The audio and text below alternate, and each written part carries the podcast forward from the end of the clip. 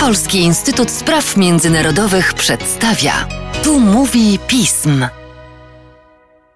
Tu mówi pism. Przy mikrofonie Mateusz Józwiak, a wraz ze mną nasz analityk i ekspert do spraw energetyki Maciej Zaniewicz. Cześć Maćku. Cześć. Dzisiaj porozmawiamy o zapowiedzi zmian u naszego zachodniego sąsiada. Chociaż właściwie należałoby mówić o zintensyfikowaniu planów i działań związanych z polityką energetyczną.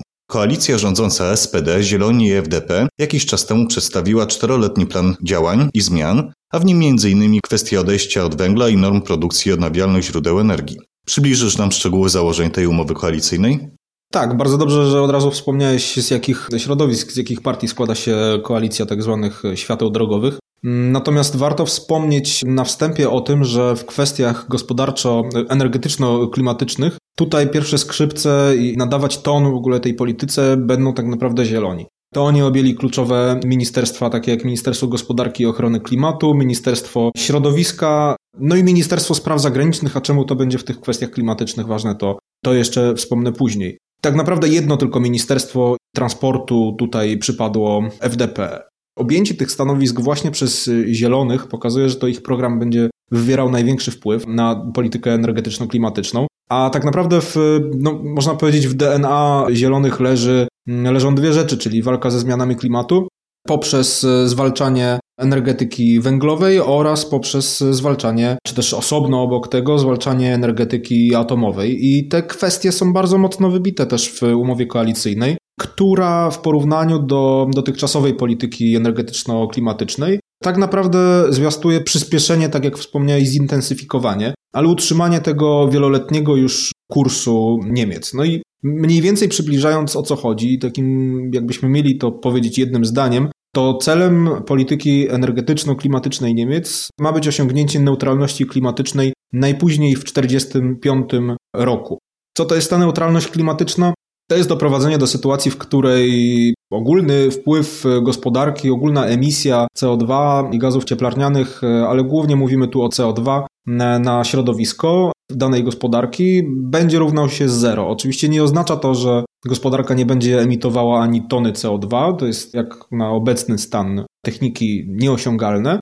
Natomiast chodzi o to, żeby zredukować możliwie maksymalnie emisję CO2, a ta emisja, której zredukować się nie da, aby została w jakiś sposób zrekompensowana poprzez nasadzenia drzew, czy też poprzez wychwyt i magazynowanie CO2. I jak to ma się odbyć e, zgodnie z założeniami umowy koalicyjnej? Przede wszystkim poprzez rozwój odnawialnej energetyki. 80% wytwarzanej energii w 2030 roku ma pochodzić właśnie ze źródeł odnawialnych. Obecnie to jest około 42%, a więc mówimy o podwojeniu tego rezultatu w, na przestrzeni no w zasadzie już 9 czy też nawet 8 lat, a więc to jest bardzo krótki termin. W ramach rozwoju OZE ma być rozwijana technologia wodorowa, czyli część z tych wiatraków, bo głównie o wiatrakach mówimy, ma produkować wodór na potrzeby y, gospodarki wodorowej niemieckiej. Jeżeli chodzi o sam rozwój OZE zaś, to głównie ma się on odbyć za sprawą rozwoju energetyki wiatrowej, przede wszystkim na lądzie i na morzu. Na morzu, oczywiście w y, strefach ekonomicznych Niemiec i w ramach projektów dwustronnych z partnerami, i tu pojawia się pewne pole do współpracy z Polską, bo Polska również planuje ten rozwój w tym kierunku. Ale co bardzo ciekawe, również poprzez rozwój energetyki wiatrowej na lądzie, Umowa koalicyjna wprost zakłada i mówi o tym, że aż 2% terytorium Niemiec ma być przeznaczone na wiatraki. To jest bardzo dużo, zwłaszcza, że już teraz, zwłaszcza w landach północnych, pojawia się opór społeczny mieszkańców, bo to nie jest tak, że opór wobec wiatraków jest jakąś specyfiką polską. Jeżeli przejedziemy się tymi landami, to możemy zobaczyć, że no, tych wiatraków jest naprawdę mnóstwo i generują one również Mówi się o zanieczyszczeniach dźwiękowych, bo głównie, głównie o to chodzi, ale też zanieczyszczenie krajobrazu emitują, można powiedzieć, po prostu wpływając na to, jak wygląda nasze bezpośrednie y, otoczenie. A więc to może być dużym problemem wdrożenie tego w życie. Innym ciekawym pomysłem jest przeznaczenie e, praktycznie wszystkich przestrzeni dachowych budynków użyteczności publicznych na fotowoltaiki. To jest bardzo ciekawe rozwiązanie i rzeczywiście nie jest tak inwazyjne jak energetyka wiatrowa. No problemem oczywiście są koszty, ale w ogóle założenia tej umowy koalicyjnej są dosyć kosztowne i generalnie transformacja energetyki niemiecka jest kosztownym przedsięwzięciem. Oprócz tego, oczywiście, ten wzrost OZE odbywa się kosztem czegoś, głównie kosztem odejścia od węgla. To nie jest świeży temat, on wraca wielokrotnie na przestrzeni lat u naszych analityków, ekspertów, ogólnie na forum międzynarodowym. W związku z tym, jak wygląda ta kwestia z perspektywy dotychczasowych sukcesów oraz porażek? A rzeczywiście to odejście od węgla to jest pewnego rodzaju sukces. To znaczy nie jest tak, że udało się całkowicie wyeliminować węgiel z gospodarki, z energetyki niemieckiej. Natomiast jeżeli spojrzymy sobie na perspektywę no, ostatnich 10 lat, bo powiedzmy, że to jest ta perspektywa wdrażania energii Wende, czyli transformacji energetycznej właśnie zmierzającej do osiągnięcia neutralności klimatycznej, no to rzeczywiście zredukowano udział energetyki węglowej, głównie naj, tej najgorszej, najbardziej zanieczyszczającej, czyli opartej na węglu brunatnym, z około 50% do obecnie około 30%, a więc wciąż jest to bardzo duży udział, natomiast zwłaszcza w kwestii węgla brunatnego, który jest też istotnym składowym gospodarki niemieckiej. No i teraz tutaj rzeczywiście pojawia się problem, czy jest osiągalne całkowicie wyeliminowanie tego z systemu do 2030 e, roku. Jeszcze odejdę na chwilę, bo innym składowym tej transformacji jest odejście od atomu. I tutaj gospodarka niemiecka, czy też politycy niemieccy zanotowali dużo większe sukcesy, bo rzeczywiście udało się niemal całkowicie wyłączyć od 2011 roku po katastrofie w Fukushimie, która wpłynęła na decyzję Niemiec o odejściu od atomu. Udało się wyłączyć niemal wszystkie bloki jądrowe w Niemczech.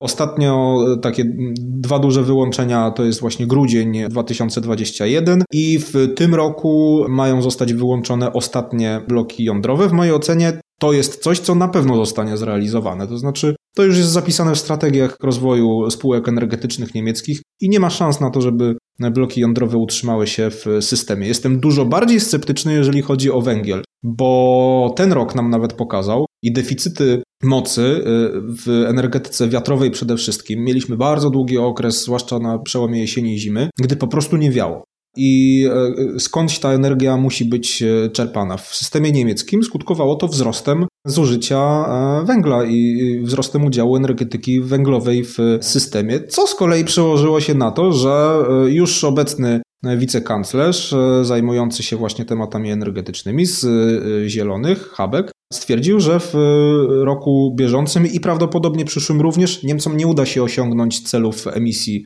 CO2. A więc widzimy, że no, to nie idzie tak gładko, jak można byłoby się spodziewać. Kwestia energetyki jądrowej jest co najmniej kontrowersyjna, ponieważ z jednej strony mamy obawy, ale z drugiej jest to względnie czyste źródło energii. E, to prawda i w związku z tym również Polska planuje, nie tylko Polska, no, Francja stoi energetyką jądrową, Polska planuje jej rozwój, czy też w ogóle stworzenie bloków jądrowych energetycznych w, w naszym kraju. Natomiast to jest też bardzo istotny element umowy koalicyjnej, ponieważ zakłada ona e, zwalczanie energetyki jądrowej nie tylko w Niemczech, ale również poza jej granicami, poza granicami Niemiec. Chodzi o to, że Niemcy wychodzą z założenia, że energetyka jądrowa, znaczy zieloni przede wszystkim, e, są przeciwnikami energetyki jądrowej z powodów bezpieczeństwa, ale również z powodów ekologicznych, argumentując, że no na całym powiedzmy łańcuchu dostaw i utylizacji paliwa jądrowego jest bardzo dużo szkód środowiskowych, w związku z czym nie należy uznawać e, energetyki jądrowej za ekologiczną i trzeba ją wyeliminować z systemu europejskim. No, odsłoną tej walki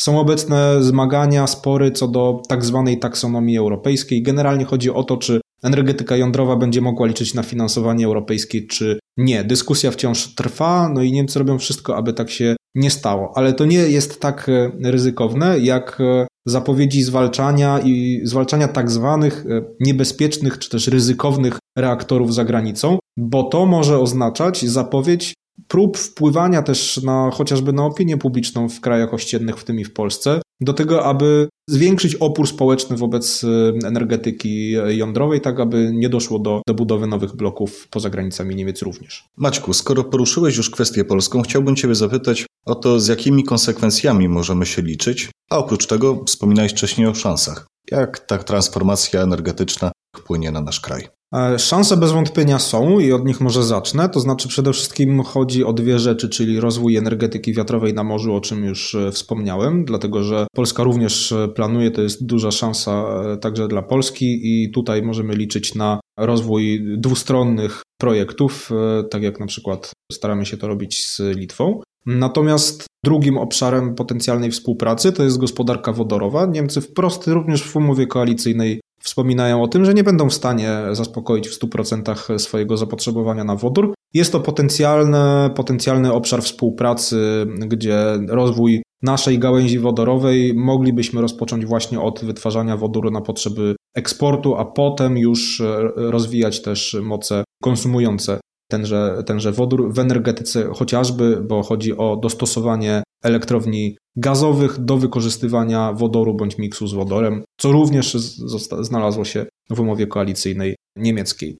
Co do wyzwań, bez wątpienia trzeba no, zaznaczyć, że dążenie do neutralności klimatycznej jest istotne nie tylko z punktu widzenia politycznego, czyli wyborców, którzy tego oczekują, ale też z punktu widzenia komercyjnego, czyli firm i inwestorów, którzy tego oczekują, aby prąd, który konsumują, był po prostu zielony, tak aby produkty, które oni wytwarzają, mogły być oznaczone jako zielone, ekologiczne. I mieliśmy z tym dopiero co przypadek, gdy głośna sprawa inwestycji Intela, który rozważał lokalizację w Polsce, e, okazało się, że Niemcy są bardziej perspektywicznym e, obszarem, mimo wyższych kosztów siły roboczej i inwestycji z uwagi na to, że mogą zapewnić właśnie szerszy dostęp zielonych źródeł energii, czy też po prostu tej ekologicznej energii na potrzeby e, fabryki niż Polska kojarzona z, e, z węglem i rzeczywiście zaspokajająca swoje potrzeby głównie węglem. I to jest dużym wyzwaniem, myślę, że niedocenianym,